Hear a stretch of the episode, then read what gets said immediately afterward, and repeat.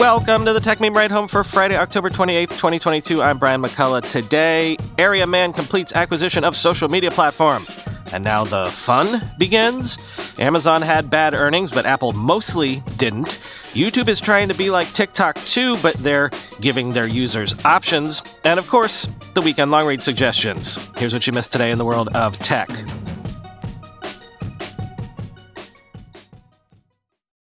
It's done. Elon owns Twitter.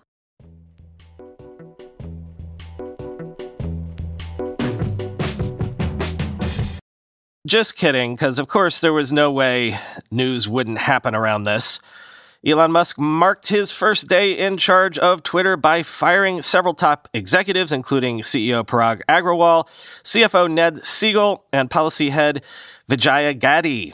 Now, before you feel too bad for them, Bloomberg says that Agrawal is eligible to receive around $50 million in sort of a parachute payment, Segal around $37 million, and Gadde $17 million on their way out the door. As several people have pointed out on Twitter, Agrawal is probably also on his way to the Shareholder Hall of Fame, at least the Shareholder Value Hall of Fame, for getting this deal done. Again, imagine what Twitter's stock price would be right now if this deal had never happened. I checked my brokerage account this morning, and it looks like Elon Musk is about to pay me $883.48, which is why I've been holding on to the stock. I just kind of went to the thrill of knowing Elon Musk is paying me. Don't tell him I paid $1,000 for those shares, so I'm down. But hey, the reason Agrawal deserves his place in the Hall of Fame is because around the same time, I paid $1,000 to buy some Bilibili shares, and they are now worth $86.54 all in. So, you know, $883 is better than $86. Again, Musk has taken Twitter private, merging the company with his X Holdings, delisting the company from the New York Stock Exchange, dissolving the board, and moving to cash-based employee compensation going forward. The New York Times has these details. X is buying out all of Twitter's stock and will control the service, and Mr. Musk will control the holding company. With the deal's completion, Twitter's board of directors will dissolve, and its 9 members will no longer preside over the company's operations. Mr. Musk will most likely appoint a new board made up of friends and investors who helped fund the acquisition. The new board will be responsible for plotting Twitter's trajectory as a private company. It will still be required by law to have a board of directors, and that would probably include Elon Musk and some of the other big equity investors in the company, said Eric Talley, a professor at Columbia Law School. I expect Mr. Musk will run it as a somewhat friendly dictatorship, end quote. Twitter has about 7,500 employees. Some of them have been jittery for months about the company's sale to Mr. Musk. Many could face layoffs or job changes as their new owner takes over. Their compensation is also set to change. Employees typically receive stock options in the company, but with the delisting of Twitter's stock, employees are set to be cashed out for shares they already have and to be paid with cash bonuses going forward instead of the stock options they were scheduled to receive, according to the merger agreement. Some employees have worried that Mr. Musk may not honor the agreement. Most of these employees have been in a public company and are used to public option grants, which are liquid, Mr. Quinn said. They will have to come up with some other Silicon Valley-friendly method of keeping people around, end quote. Elon is formerly the Twitter CEO, but there is some speculation as to for how long. A lot of people think he will pick a new CEO in the near future, but what everyone is waiting for, and what might have already happened by the time you hear these words, is that Elon is expected to reverse the lifetime bans and various other bans for various high-profile accounts.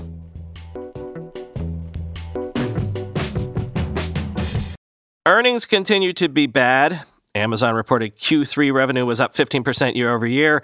AWS revenue was up 27%, but net income was down 9%.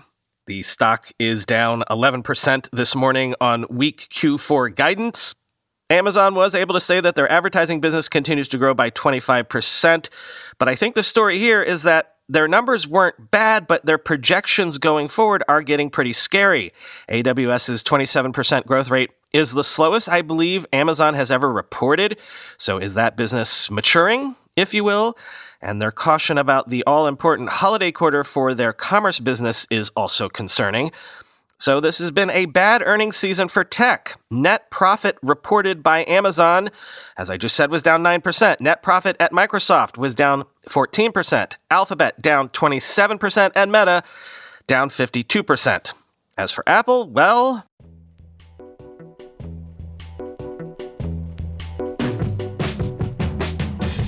Apple reported record Q4 revenue, up 8% year-over-year to $90.1 billion, and net income, as we were just talking about, up 1% year-over-year to $20.7 billion.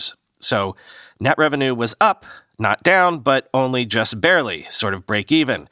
Apple did have to project some caution going forward, saying they expected revenue growth to fall below 8% next quarter, and iPhone sales were a bit under analysts' expectations, but given what I said at the end of the last segment, Apple definitely feels like a bit of a safe haven inside broader tech at the moment.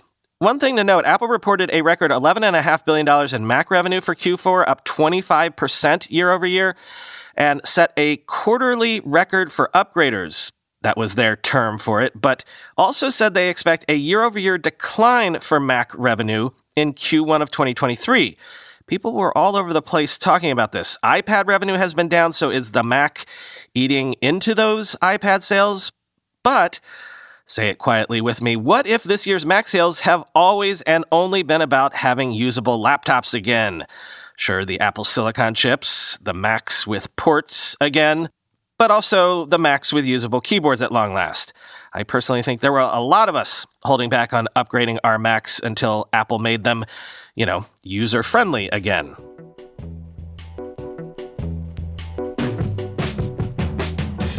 As we discussed yesterday vis-a-vis Meta and Facebook, and especially Instagram, maybe you can't shove a TikTok transformation down everybody's throats.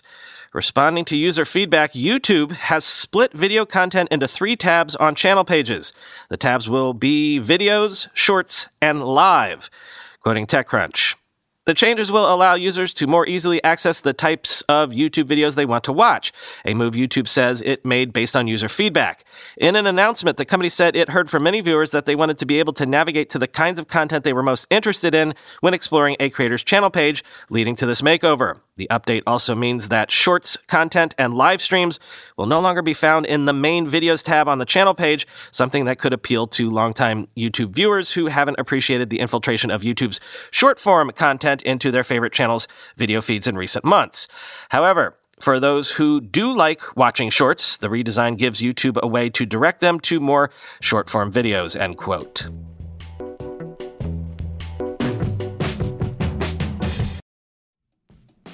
Want a better way to simplify your business finances across expenses, vendor payments, and accounting?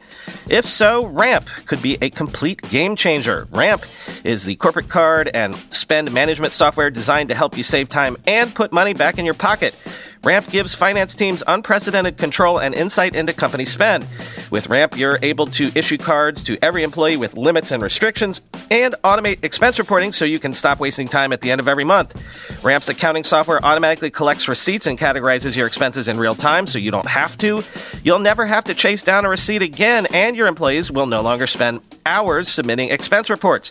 The time you'll save each month on employee expenses will allow you to close your books 8 times faster. Ramp's also saves you money. Businesses that use Ramp save an average of 5% the first year. Ramp is easy to use. Get started, issue virtual and physical cards, and start making payments in less than 15 minutes, whether you have 5 employees or 5,000. And now, get $250 when you join Ramp. Just go to ramp.com/techmeme. Ramp.com/techmeme, ramp.com/techmeme.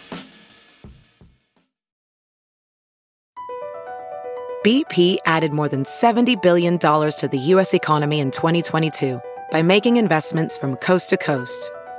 Investments like building charging hubs for fleets of electric buses in California and starting up new infrastructure in the Gulf of Mexico. It's and, not or.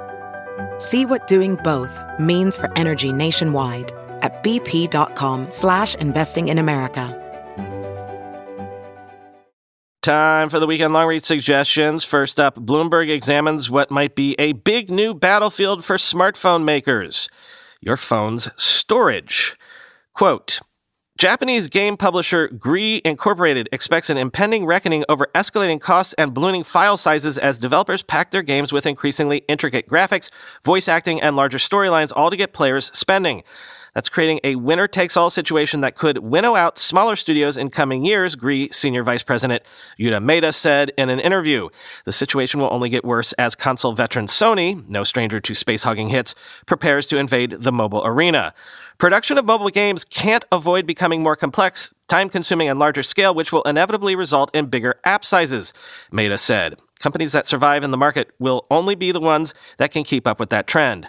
Even if gamers show interest in our games, we have found some of them are giving up on installing the apps because their phones are already full, said Gree's Yoshihide Koizumi, who leads marketing for the company's latest game, Heaven Burns Red.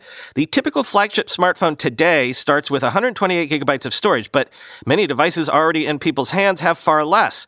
Necessary operating system files also take up a significant chunk of the basic allowance, leaving even less room for large games. But memory upgrades are costly. As smartphone prices have come up significantly over the years, users tend to buy the cheapest versions of the latest devices, which have lower storage, said Francisco Jeronimo, a vice president of analytics at IDC.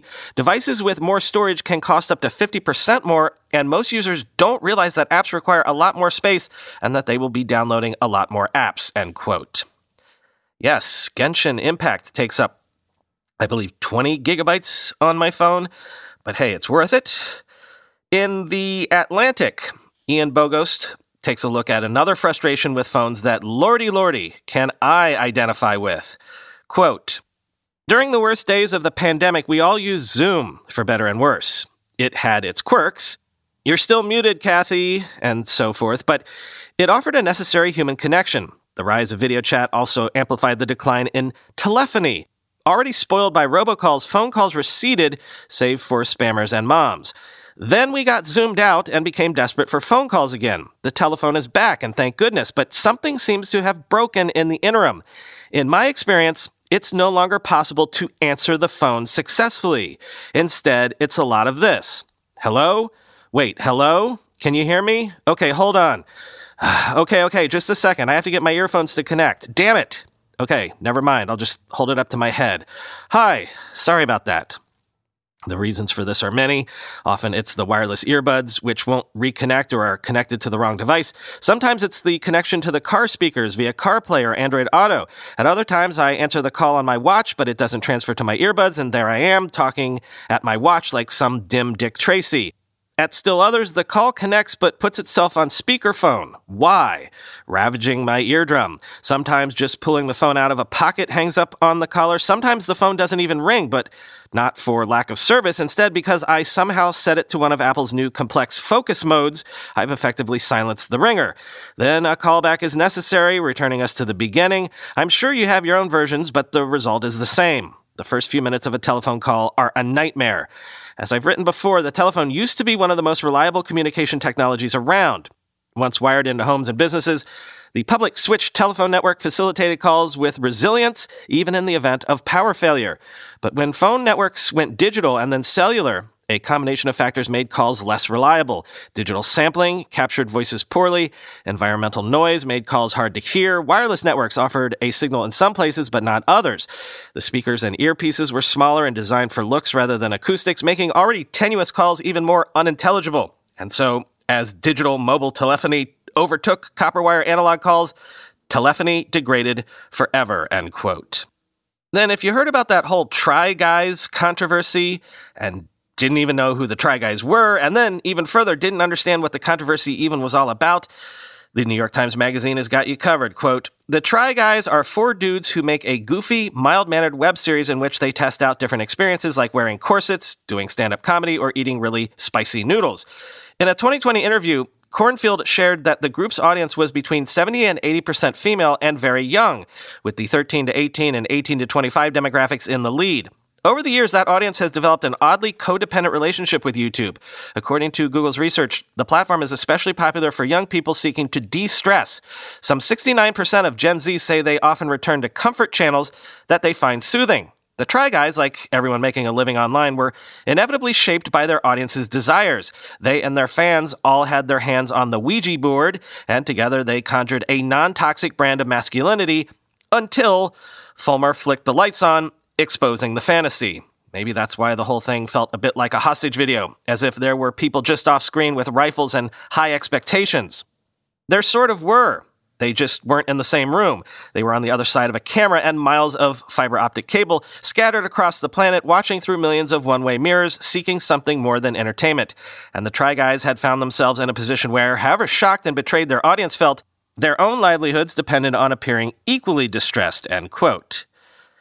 Of course, you might have heard of this if you haven't read the, 50,000-word Matt Levine piece about crypto. I guess you could call it his magnum opus. It's the entire issue of Bloomberg Businessweek this week. You really should. I'm kind of trudging my way through it myself, but it's not trudgery. It's amazing, like everything Matt writes. It's encyclopedic and written in the brilliant Matt Levine explainer way. So if you've never bothered to figure out what hashing is, if you don't know how staking or DeFi work on a very basic level, Matt will explain it all to you if you have the time, and he'll do it in the really intelligent way that Matt always does it.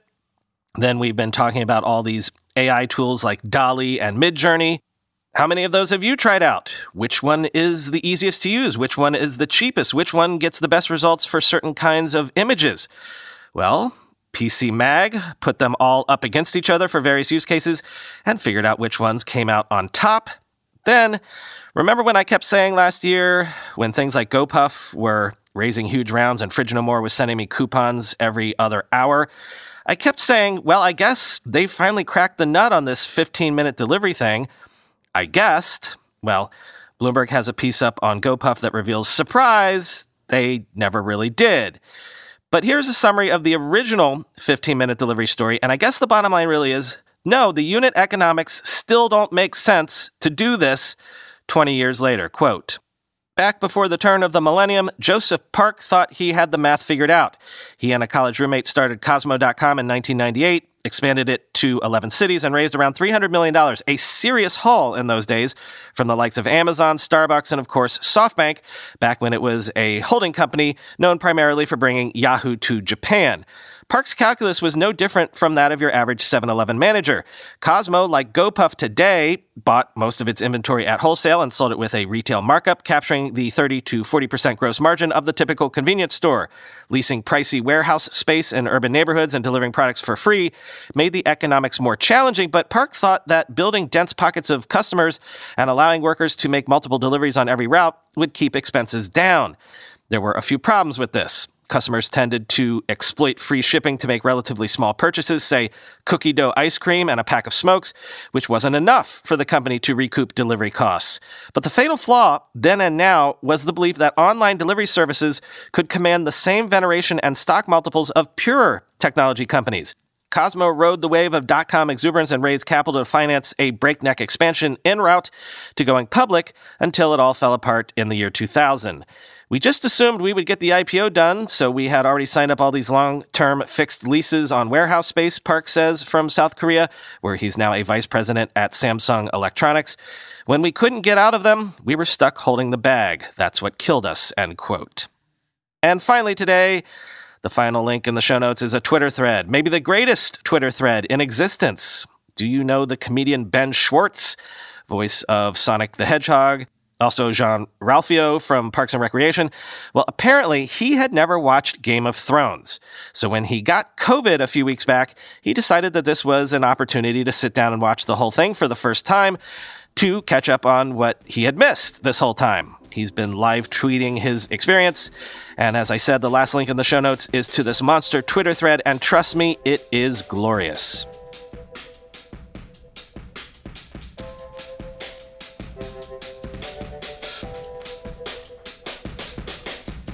So this weekend, we've got a portfolio profile episode coming your way. Maybe one of the most expansive investments the Ride Home Fund has made yet.